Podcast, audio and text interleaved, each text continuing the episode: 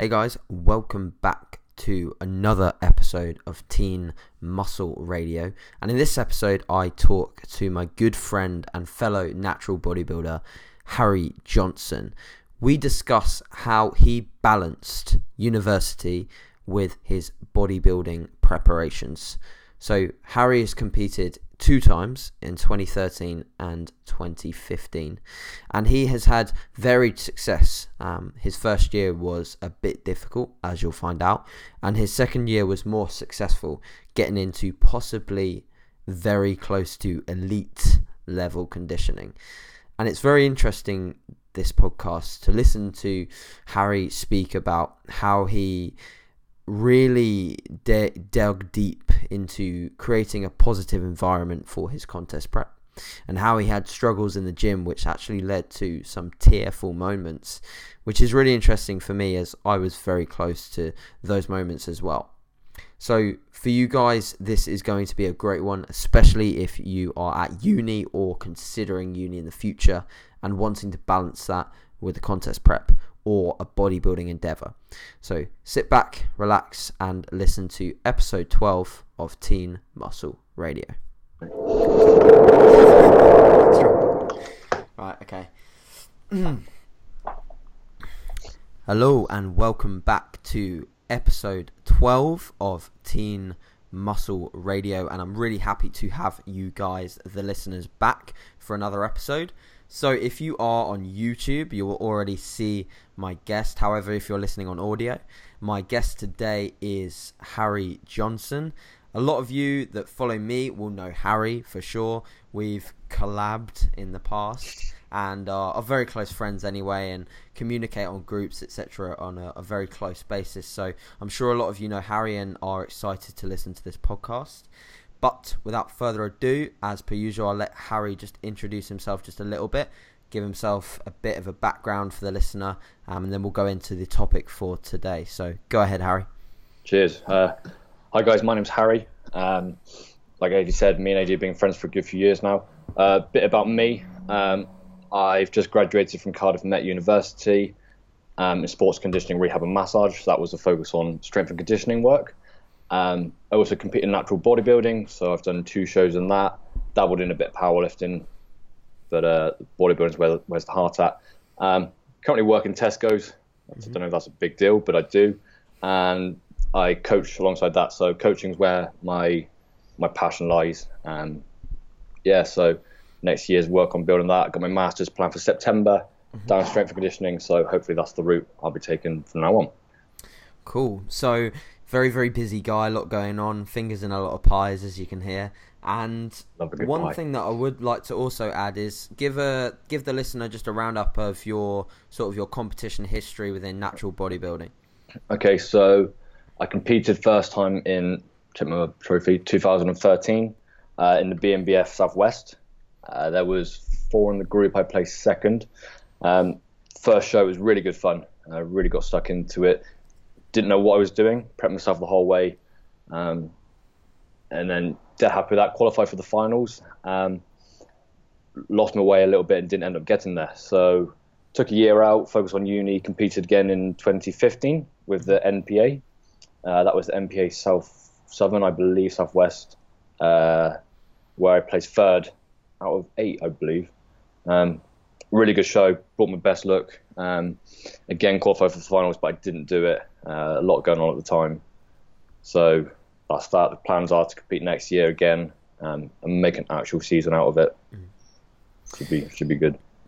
So for context as well, like Harry did get really diced, like we're talking seriously diced. So um, those placings obviously reflect a very competitive natural bodybuilder anyway, because all the federations that Harry has competed in are very competitive. But I think to sort of give those a bit more of a bump, like Harry did achieve serious yeah. conditioning. So that NPA, it was a tough class. Yeah, tough definitely. Class. I think Jack Gadd was second, and then the overall winner was first, or something like that. Like it was seriously oh, 400 kilos of mass. Yeah, big big lad. Big lad.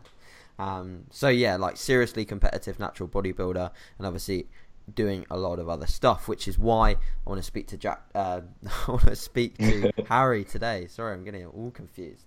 So yeah, I want to speak to Harry today, basically about how to balance university with a bodybuilding lifestyle. So whether that be in a surplus or in a deficit, the main thing that we want to touch on is obviously dieting, how to optimally diet, um, or how Harry would say that the best approach to dieting or gaining whilst balancing the busy lifestyle that is university. And um, I think that the first sort of thing that I want to touch on, Harry, is give the listener an idea of like your daily routine. So, what would say take us back to last year when you're in the midst of prep, like bad days of prep? What would like a a usual day in maybe like give us a sort of a roundup of like maybe a busier day in the life of a uni student who's prepping?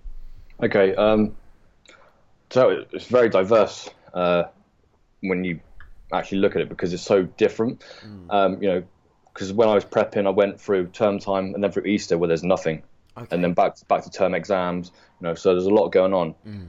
Um, I think like take a, a, normal day for example. Then you know, throughout the week, I'd go to about 12 hours of lectures, nice and easy. I'd have work outside of that, um, and I found the work life very easy to get hold of. You know, because I like my academia, so sticking to that was was fine. Um, mm. Revolving training around that, dieting, it, is what you make of it. Uh, so a busy day, it's tough because it wouldn't, you know, you. I'm the sort of person that would work around that. Sure, sure, sure. Um, so a busy day would be planned. So okay. planning at uni is a big thing. Mm. Um, making sure you know what lessons you got. So for example, I didn't miss a lecture at all from my second or third year. So everything that was attendable, I attended. So there's no chances of, oh, I can't do a lecture because I have to train or vice versa. Everything was fitted in. Um, it's put into approach that I strict diet as well. So for those of you who don't know, there's sort of strict diet, flexible dieting. Flexible dieting is tracking around that, what you eat, um, hitting set goals. Strict dieting is the same thing every day. Mm-hmm. Um, so this worked for me. So I knew what I was eating for breakfast, lunch, dinner, everything. Um, which is one reason I found my contest prep relatively straightforward the second time. Um, it didn't feel like it was dieting because it. What was the first time like in terms of dieting? Was that more of a flex, or was that did you not know what to do? Okay, so to put it into context, the first time I dieted, I I think it was before I went to uni. Um, so I hadn't been to uni. I think I finished college, ah, okay. and I think I prepped then, or it was I don't know. But regardless, when I was doing it, I didn't have anything on. Um, so what I did was I'm a real OCD person. So for those of you who know me, will know how. And I've got to square my laptop up a little bit. Um, will know how uh, intense I am with my OCD. So first time it was six set meals, strict dieted again. I'd wake up at the same time every day. I'd eat my meal dead on eight o'clock. You know, seven fifty nine, I wouldn't touch it. Eight o'clock, it would be gone. Um, and then I'd have the same routine every day. You know, I'd catch the same bus, train at the same time, um, come home, eat the same meal, shower, you know, do everything the same every day because I had no other um, distractions. Yeah, so I didn't sure. work, I didn't have academic work. Um, it was a real tough time. Um, but my whole life revolved around competence prep. Um, and I, I've never had a coach, so it was quite, it was just all me. Couldn't tell me when to slow down or go quicker or do this or do that. It was my interpretations of what I had to do. Um, so that was tough, uh, trying to manage it.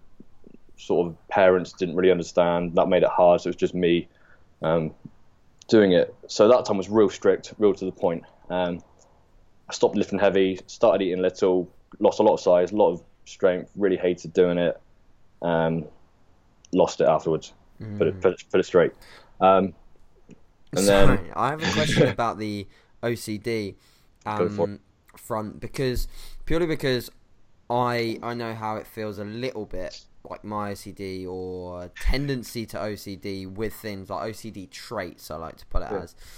It got worse as I got leaner, and also it it got worse when I got out of it. So how how did you feel? Describe like how you feel if someone or something messed up that routine because that Okay. like obviously you had a massive routine like even down to the time that you eat put some food in your mouth like I probably wasn't that bad One, one But, thing I um, remember of you, because I came and see you a few weeks out, didn't I? oh, no. And you wouldn't let me shut the boot of your car because you had to come around and do it. And I remember I'd done it and you had a right go at me for it. Tough times. yeah shutting the boot of Um, my car wouldn't allow anyone else to do it but me had to do it a certain way um, so, like the first time, it was OCDs in regards to timings and stuff like that. yeah um, sure Second time, uh, I competed. It was a lot more flexible. So obviously, you know, I had the same meals each day, but I'd eat it. You know, I'd eat breakfast at seven o'clock to ten o'clock, whatever time it Mm. was. I had no fuss about getting that because looking at the big picture, as long as it goes in, no big deal. Um, but habits got really bad. So I don't know about you um, or other bodybuilders, but when I'm prepping, I find I'm real motivated sure know, yeah totally agree shit, shit gets done, and Yeah. it really does because I think a lot of people revolve their life around food, but when food is they can't change it, you sort of start dealing with other stuff. uh-huh Um, so I'd find like my my productivity would be through the roof, um, and that made routine really good, but it made it a really OCD routine. Mm. So everything was done. Um, one part I had, which was something OCD, was my girlfriend at the time came round. Told her not to untuck my bed because it was so square and perfect and lovely. Jumped in it, untucked my bed, and I made her go home. Um, you know, that's that's the sort of routine I got into. Um, and she came around looking for a good time, and I sent her back. Um, Did that stress you out more then? Do you think having Oh. obviously the OCD trait because it definitely did with me. Like I was not only like that with uh, the car boot, but also the way that I closed my bedroom door, and like I remember someone. Maybe my mum or my sister messing it up, and man, that's just stressed me out so much. Yeah. Um, so I definitely think that that probably has a negative impact if you're agreed on that. Yeah, definitely, definitely.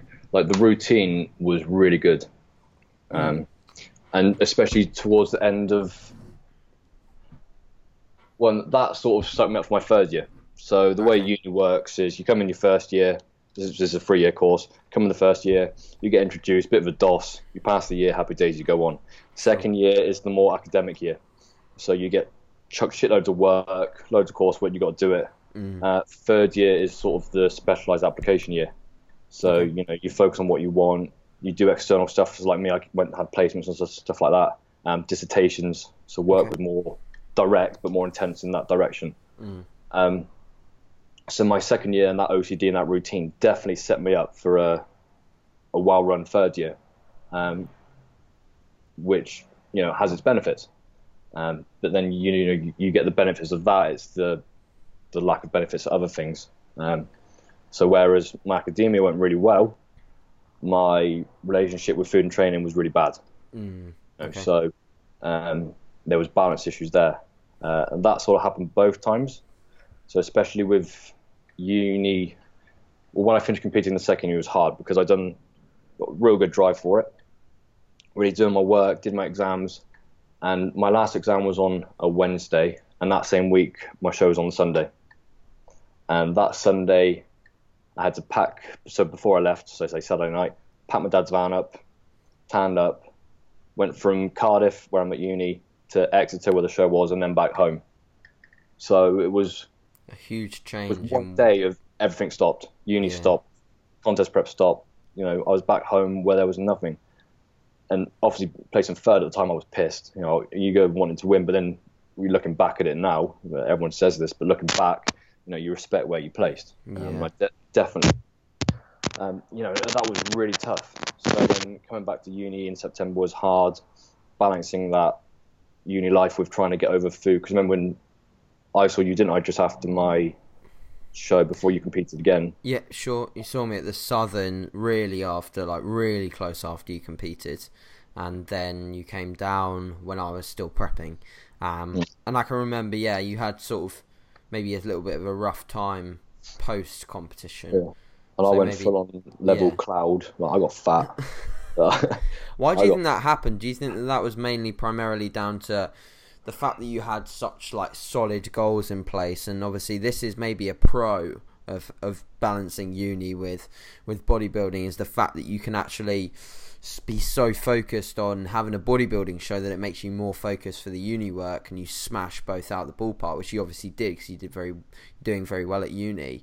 Um, but obviously the, the con of that is, is when it's sort of over you have a huge what like maybe it could be called like a goal dump or something like you dump the hell out of all of your goals and you're left with very minimal stuff to do.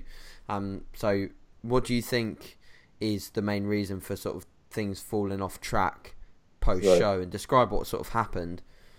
So yeah i'm i'm a very goal driven person. Um, i like to know what i'm doing. Um, i'm the sort of person that if i if i need to do it i'll do it and if not it literally gets fucked off. Um, so having that goal is ideal for me. I know I'm going to compete next year, but I'm not worried now because I know when the time comes and I have to do it because I've got an end point, it happen. Yeah. Um, which you might say is not the best way to look at it, but that's how I work. So that's how I do it. Um, so yeah, like everything ended that one week, dumped on my goals. Having an actual end point is so important. Uh, I think a lot of people neglect it. Like, you know, you hear a lot of people like, I want to lose weight. And they can't lose weight because they haven't got a goal. Yeah. Like, I, I want to I want to lose some weight. Well, what do you want to lose? A pound, 20, 40?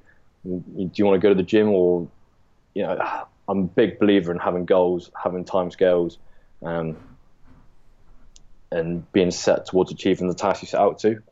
Mm-hmm. Um, so having coursework and stuff was really good um, while at uni because that took my mind off everything. So my dissertation, for those who don't know what a dissertation is, it's like a, a self-made study. So you create the question, you go and answer it. Mm. Um, into writing my study, which was 10,000 words, and doing the testing for it, you know, that was over it was 70 hours, you know, and this was uh, five, six months. So it's a lot of time de- designated to one thing.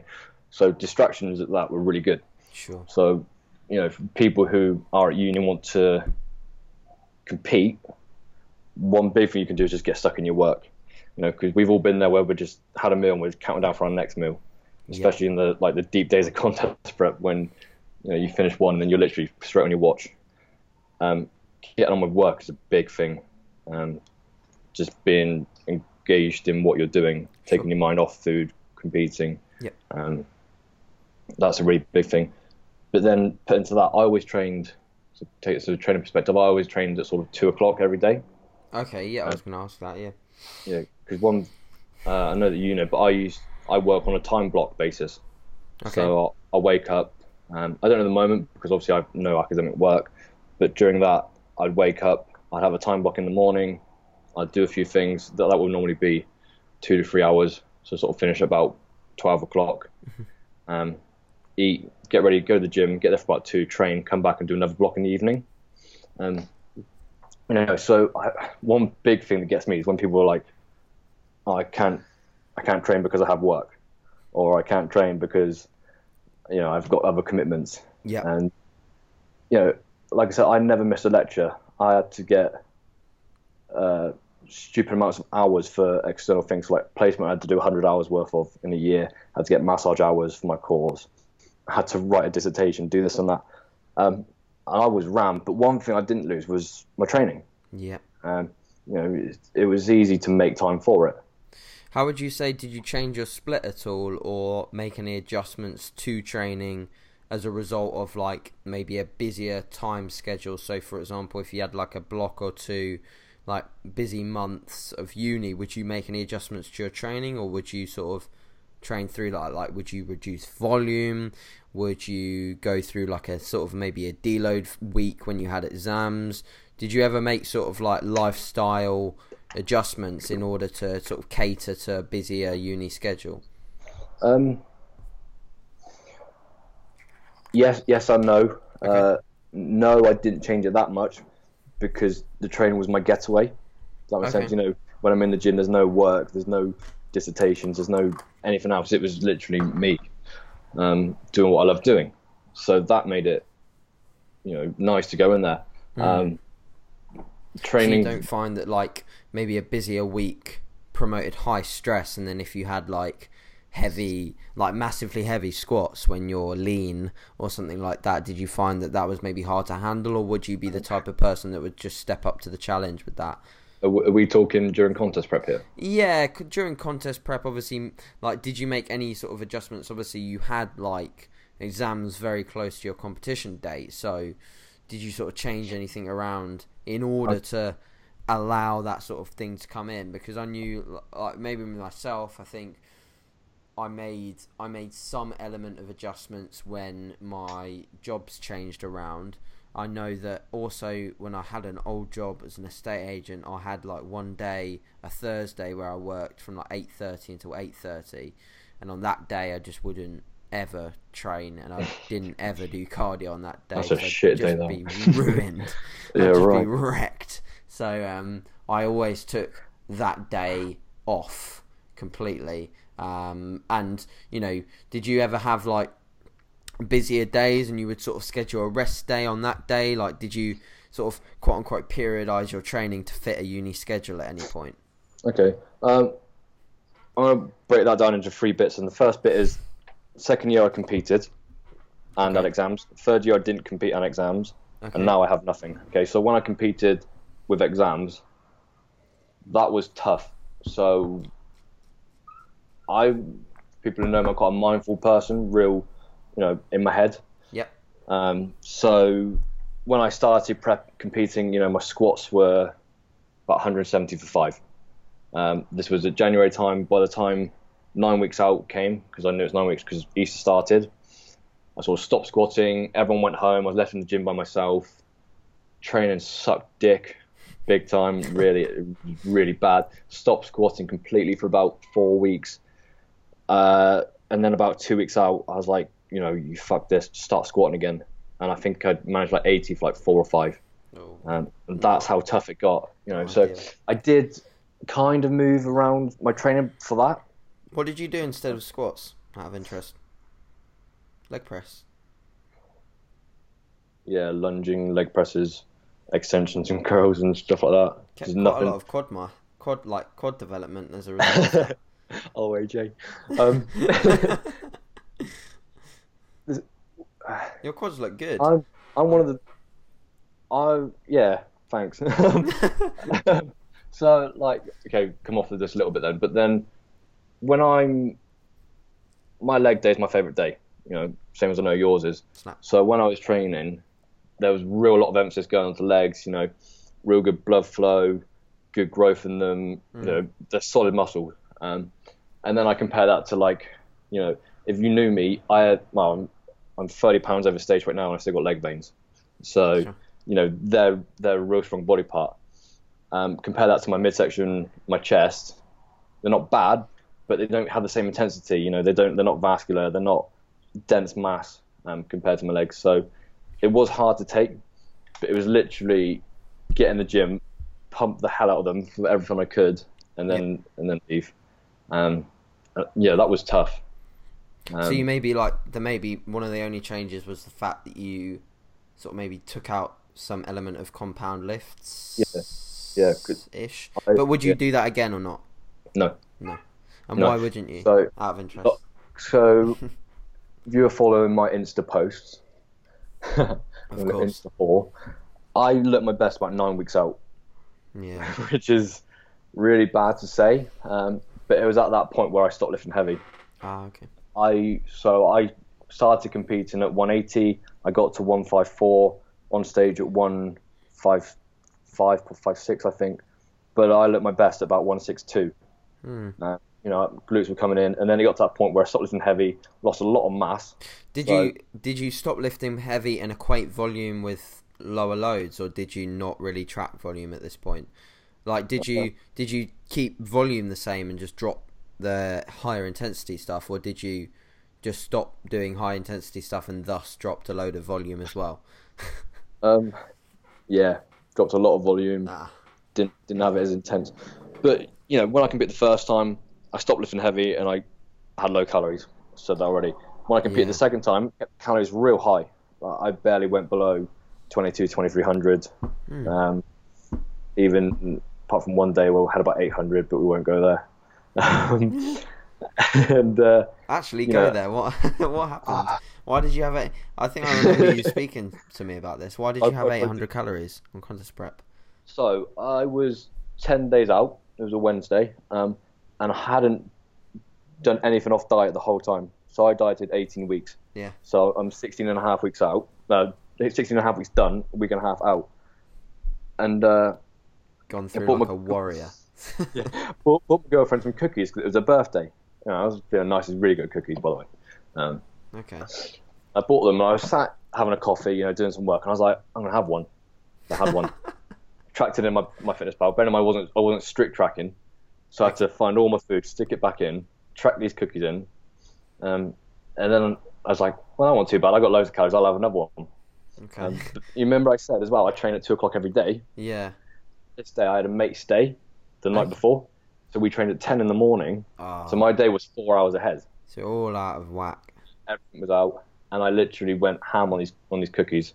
Called a mate um, who's competed before, was like, you know, I fucked it, and he's like, well, when's your next refeed? And I was like, well, Thursday, tomorrow.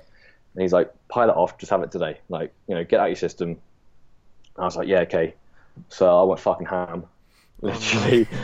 Everything felt minging, um, and it was that point where, you know, strict dieting, you don't have exotic foods, I guess. Mm, Um, you, know, you don't have you know Jack Gad crumpets and Jack Gad. donut Jack Gad Fitness.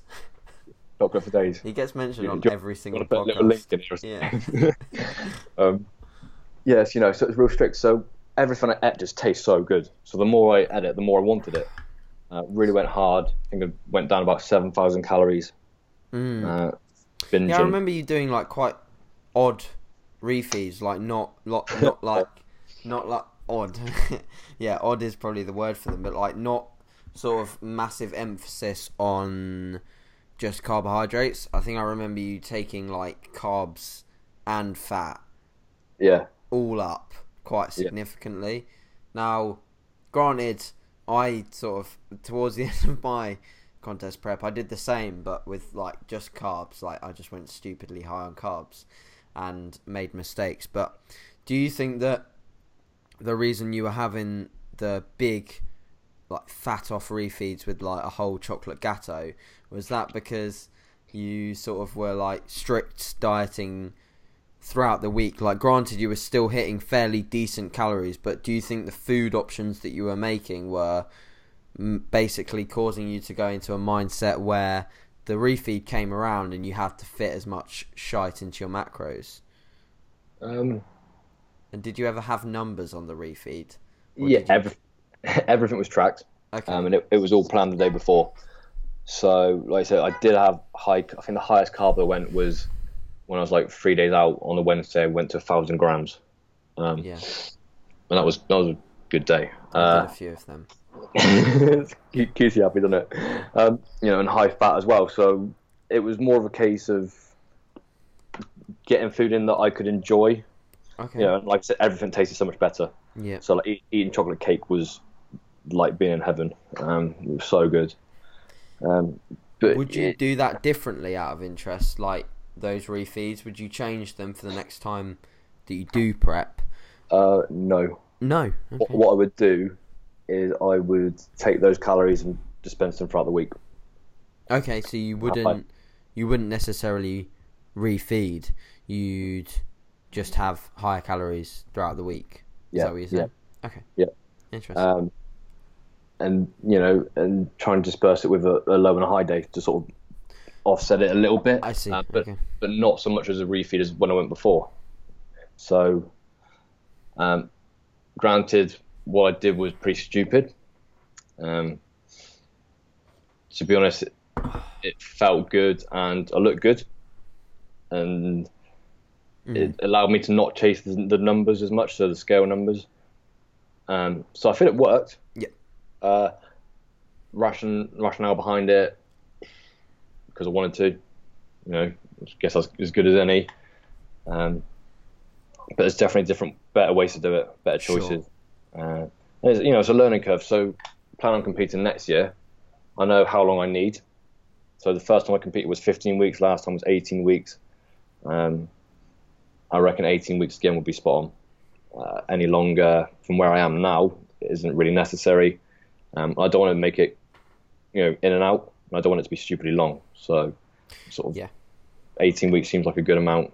Um, I think that's what people forget as well is when you diet for 18, 20 weeks, let's say, and you do a show and you qualify, you've got another 18, 20 weeks to go until the finals. Yeah, well, it depends, doesn't it? Like, it depends obviously you, what you show you quite pick. late, didn't you? Yeah, if you pick a late show, that's something that could be beneficial because then you've obviously got a shorter time period to, to for the jump to the final. And with the change with the NPA bringing their finals very close to the BNBF, then it actually benefits quite a lot of competitors because these two federations used to have their finals massively split up. So there was the BNBF finals, and then there was a bit about five week gap to the NPA, whereas now they're a week um, Yeah. in between each other, so you can sort of do both and still be alive. Um, Yeah. However, when you when you have yeah, it's that longevity point of view. Like, can you stay lean for that long? Obviously, there's an argument of like you could reverse diet, you could bring calories up, you could have a diet break after the show, but I think once you've sort of got lean, there's you and you felt the repercussions of getting lean, staying there for any period of time. Granted, raising calories, reversing, whatever, it's going to be relatively uncomfortable to sort of ma- maintain that for a period of time. Uh, especially training just goes down the pan quite free, quite fast uh, when you're sort of staying lean for that long. I know my my training certainly did. Um, so psychologically, Harry, do you think there's anything that really sort of affected you throughout your prep that's also relative to your uni? So like stress of exams stress of doing well stress of trying to impress or or trying to obviously get the job that you want in the future. Do you think at any point you were like man can i really handle the external stress that not only dieting is promoting but but also the uni how did you deal with stress So it's quite funny because I'm really not a person to stress. Mhm. So you know me quite well. I'm, you know, preaching, smiling, and feeling good, and just positive vibes. So if I'm stressed, it's got to be something big, um, and it, uh, when I'm stressed, it's more of a one big chunk at one go, and then that's it. okay So to put that into context, when dieting, this really affected my uni work because it just made me feel so bad. Um, I was happened about three or four times when I'd be in the gym, I'd be training, and you catch a glimpse of yourself, or you know you're not moving the weight you want to move, and you just feel shit. And I remember training one day, and I was always stronger than my gym partner, and then one day I come in, he's stronger than me, and then another guy that I'm stronger, stronger than me, and I'm like, God, what the fuck's happened? Um, I just remember just being in those tough times. where You just sit in the gym in the corner and just cry, like you know that's that's how tough. That happened about three times when you know sat down in the corner, my shredded glutes, thinking like I'm not lean enough, like Would I'm not you- ready. Would would that be an outlet for you then? Would you like? Would you not really be the type to sort of hold it in? Would you just let it out and then it's gone? Yeah, because, yeah. yeah. Okay. I'm a highly emotive person, so you know I don't like to store things. So at mm. times like that, you know, fuck it, just do it, get it, get it done with. When it's done, you know, next day back to normal, crack on with it. It's not something Yeah. that goes and goes and goes. You know, if someone pisses me off, I'll be like, "You pissed me off. Let's get over it. Happy days. It's done." Yep. It's not something I grudge, or it's not something I like to keep feeling. If I feel like shit, well, it's like, well, why do I want to feel like shit? I'm going to make myself feel better. You know, and it may sound silly. It may sound like, well, it's easier said than done. But it's from repetition of doing it that Yeah. it's got better. So when I competed last year, I placed third. I didn't want to binge hard, but I did. I got kicked out of the gym. Well, I didn't get kicked. I got banned. We won't go there. I got No, a lot of stories for you. Got a lot of stories for you. Um, Got banned from the gym. I was at home, living in the middle of nowhere, having relationship issues. I just placed where I didn't want to place. All I could see was the future. of this negativity. Yeah. Yeah, so much at one go. Um, so I went back to Cardiff. I tried to train here, split up my, my girlfriend, came home, decided not to compete, got put a lot of weight on. I put on like 20 pounds in like 10 days or something stupid like that. Serious? Wow, I I didn't realize it was that that yeah, quick. I got real fat, real quick. Um, hated training, hated eating, hated lifting, and that I went. That started in mid June, Okay. and that that lasted until early this year. You know, so that was a real tough time. Long time, yeah. Um, it took a long time to get used to eating food, so I'd track for a few bits, and then I'd have a massive binge. Why do you think mi- that happened? What do you think was the main reason behind that happening? What binging or just feeling that, that Yeah, way? just that long, long period of time where you weren't so happy with how things were going with food or your physique. Uh, because I knew I could do better. Okay. and I I knew deep down that you know I didn't have to break up with my was then girlfriend because that was on me. I didn't have to drop out of competing because that was on me. I didn't have to eat all the shit they ate because that was on me. You know, and everything was like. And now I look back, so I could have reversed out of it, or you know, done it gradually. I could have competed in the British finals.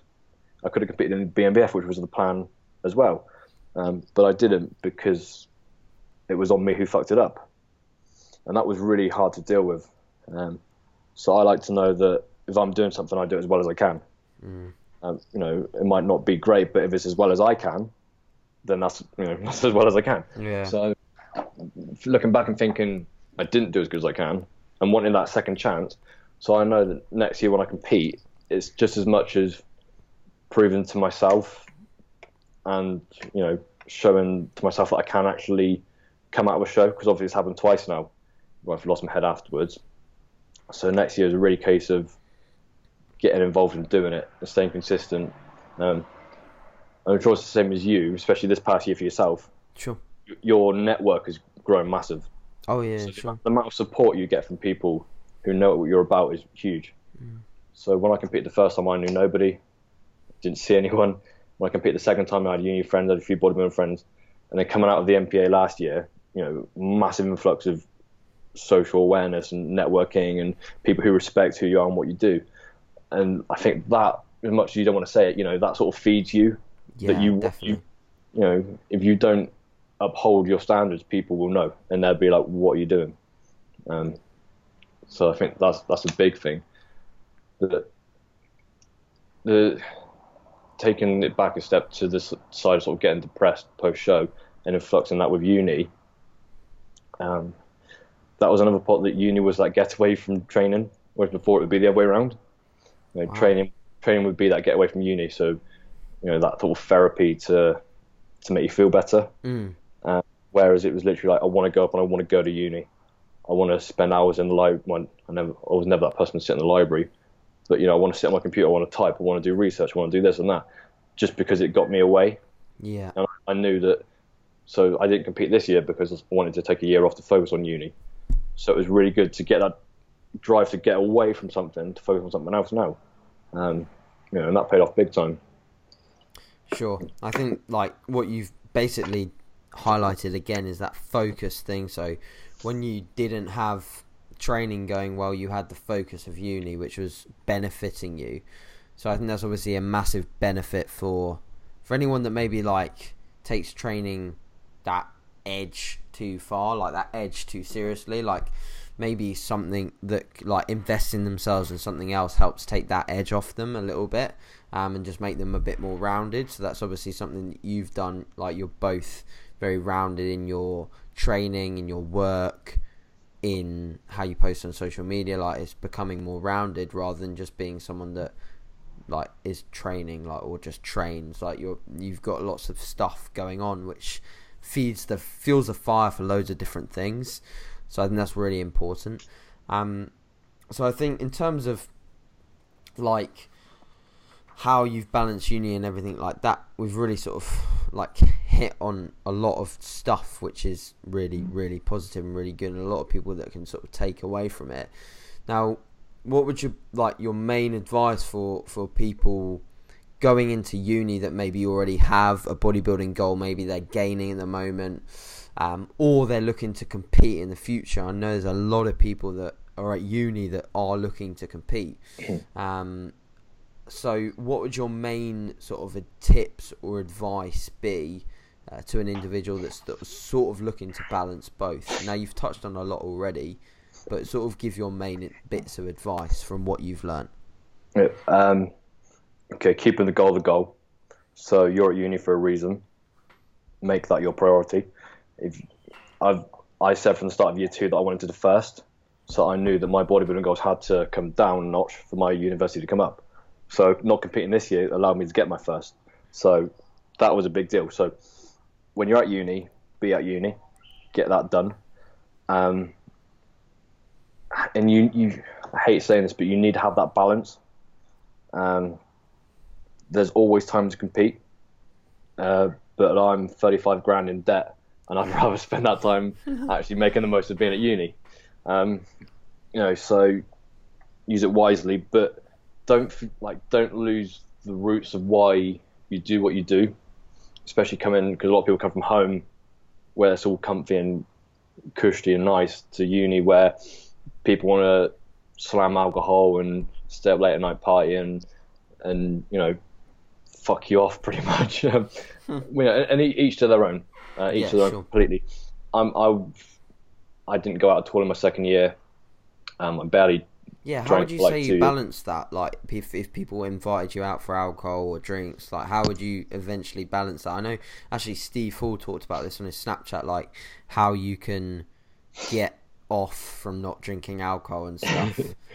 um, but Um, how did you avoid it? Because obviously it's a regular occurrence. Yeah, so first year I got to uni, and everyone does this. They're like, "Yeah, I'm gonna focus on gym and get massive, and you know, be the biggest guy on campus and really engage it." And then you end up drinking and you fuck off, and that doesn't happen, you know. And then I'll be like, come back the second year, but like, I want to get the biggest guy on campus. You know, I fucked last year off, but I know what to do now. And then it doesn't happen, and then you, you know, you see the picture. Um, so I think social norm at uni is to binge drink and go ham as fuck every time you get the chance to. Um, but then you know you got to remember what sort of person you are. So I'm the sort of person to go to bed at like eight o'clock and wake up at like six, and I'm the sort of person to eat healthy because I want to. So if someone comes up to me and says like, Harry, do you want to go on a bender tonight and you know binge on Chippy Alley later? It's like it's like that doesn't appeal Yeah, you know, and it's that thought of, well, I'm I'm a sucker for alcohol, you know, uh, but brought up with it, and I've never really had that desire to, to have it, yeah, um, which is which is quite nice, but it's I lost lost my hand in here. Um, you know, so when people are like, "Do you want to drink?" It's like, well, that's not really me. I don't actually want to, um, because I I drink, I binge drink that night. I'll waste a lot of money. I'll wake up, I'll feel shit. I won't eat my diet. I won't train. That'll Is that- last. Is that what you'd actually say to them? Like, would you? What would you? What would your exact wording be? So, say, Big Big John comes through to your uh, to your place tonight and says, "Harry, we need to go out on a bender." What would your exact words be to Big John? Fuck that. Was that would that be your exact words? Pretty proper, yeah. Well, that's some sort of I'm some sort of fuck word in, wouldn't it? um, you know, yeah, it, it doesn't appeal. You know, if some if my housemates came in like Harry, well, fuck going out with them, but like they came in and were like, Harry, do you want to come out for a drink? I'd be like, why? And they'd be like, because you can. I'd be like, no, I can't think of anything worse Just to no. spend my time. I'm I'm actually saying that. I'm going out to a wedding reception tonight. yeah. Okay. Um, Will you drink? possibly, yeah. Yeah. Because because it's you know it's enjoying it when when I can. Is it an Um, environmental thing then? So you think like in the right environment you wouldn't mind alcohol. Obviously prep diet different, but in the place where you are now in a comfortable surplus, like obviously but for you it's it's comfortable surplus. It's in it's the environment that obviously makes a big difference. So like at a wedding, wedding reception it's completely different to blazing it up down the uh, down the bars and the clubs. So you know, Yeah. do you think that that makes a big difference then? Well, I, I didn't drink. I drank at New Year's. Didn't drink the whole year. Drunk at New Year's. And then pretty, I don't think I drunk the next year until like September, October. Okay. So, and every time I'd, I'd be in those situations, everyone would get their beer and I'd get water. Okay. You know, I was like, I'm not even going to bother getting a diet coke and get my wallet out. I'll just have a water. Um, you know, you, I don't know if you do that, but you get a lot of people like, oh, what's wrong with you? Like, why are you drinking water? Like, have a beer, be a man, that sort of shit. And I'm like, mm, no, I want it. So you know, you do get a lot of people hound down on you for your choices, um, especially at uni. If you say I don't want to drink, they'll be like, why? What's wrong with you? Uh, like, you know, have a beer. Um, you're at uni. That's my worst one. You're at Mm. uni. It's like, yeah, I'm at uni. I'm here to get a degree, idiot. Um, so, yeah, but then I went a long time without drinking, and then it was sort of in the back of my mind, especially coming off off of last year, that if I start drinking, I'll just get fat. And I hate the idea of getting fat. It really doesn't do it for me. Um, so I was like, I can't even have one because I'll wake up 20 stone, overweight, obese with diabetes. Um, Of course. Mm, of course. yeah, but I, you know, that a bit extreme maybe, but that was the case. And then it was like, right, one night went out with friends, and I was like, I'm gonna have a beer. And I had one, had a, had- had a good fair few to be honest. Woke up, everything was fine. You know, didn't wasn't 20 stone obese. Um, so it's like, you know, I can have this, but I'm not gonna do it every day. Yeah, sure. You know, I can eat chocolate cake, but I'm not gonna do it every day. Sure, sure, Um, sure. Uh, I, I'm all about being strict and just saying no. But then recently it's more about actually saying yes because you want to.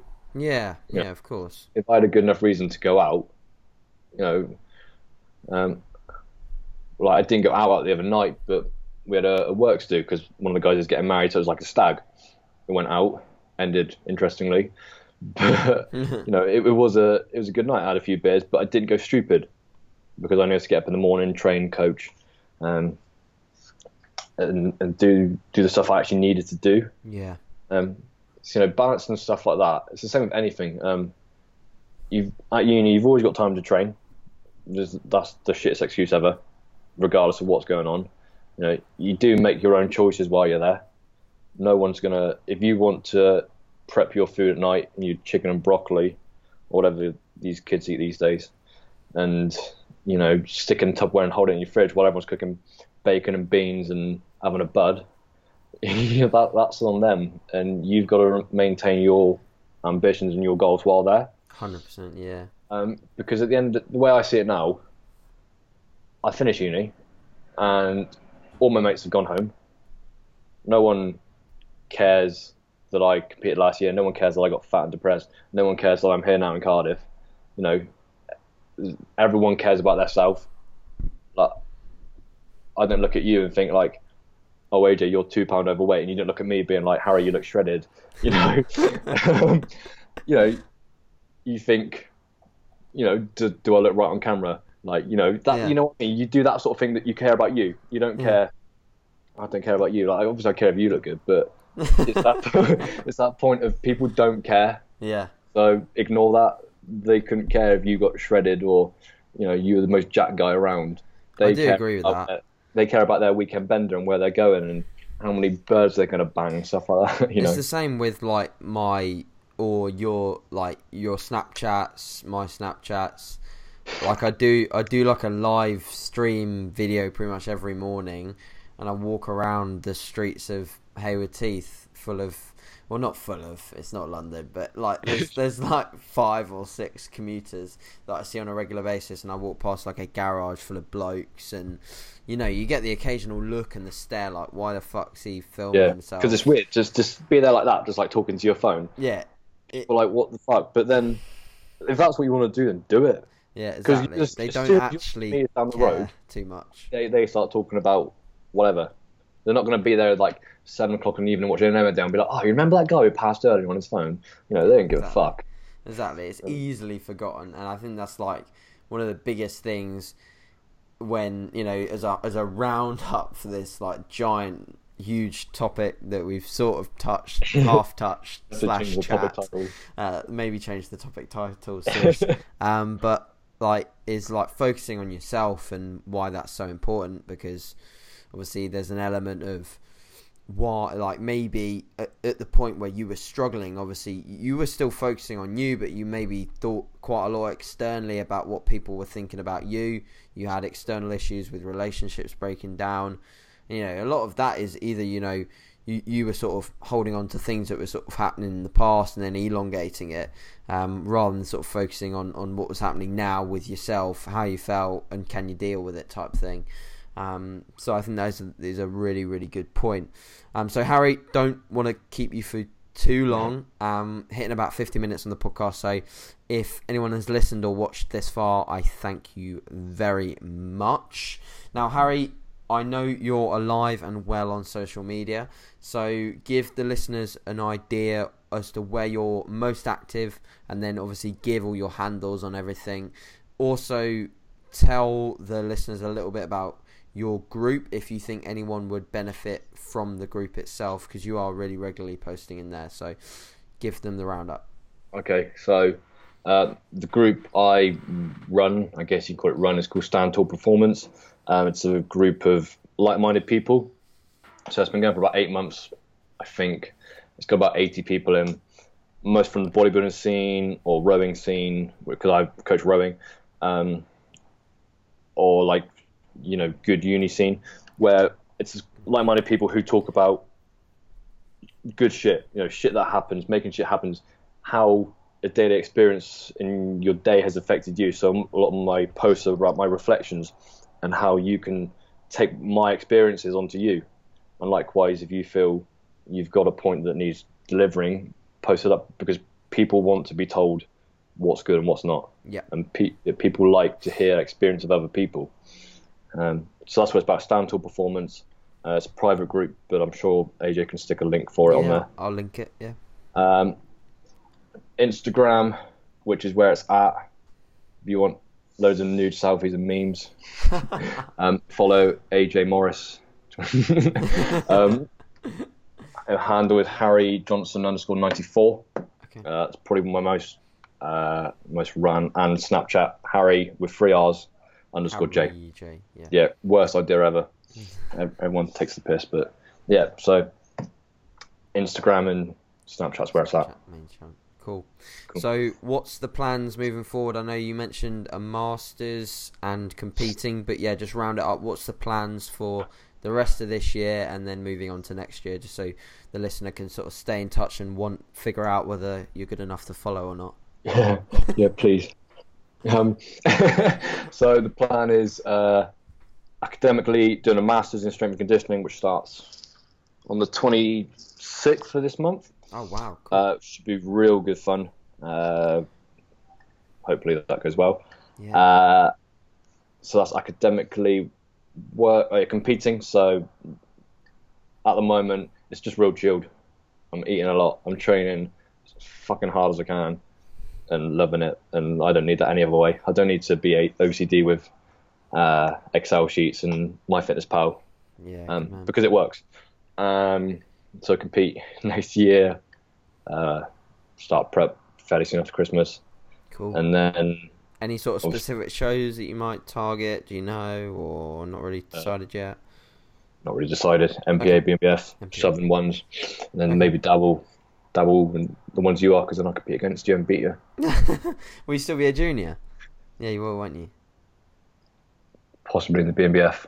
Oh, okay. Not Maybe. yeah, not an NPA. No. Yeah, of course. I No, wouldn't be that's- either. Oh. How old are you? How old are you? Out of interest.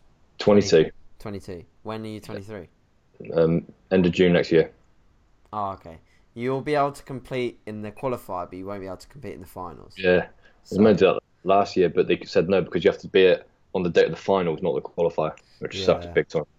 So I'll be I'll be a weight class. I'll be in the lightweights.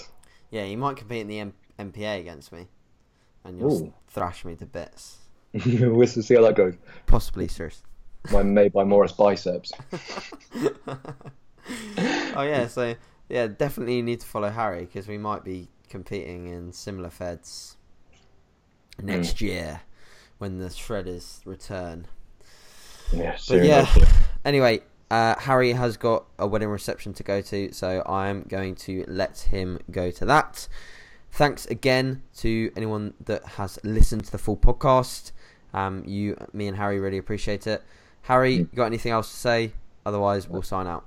Uh, thanks for having me. It's been Cool. a pleasure. No worries, bro. Right, see you later, guys. Thanks very much for watching again.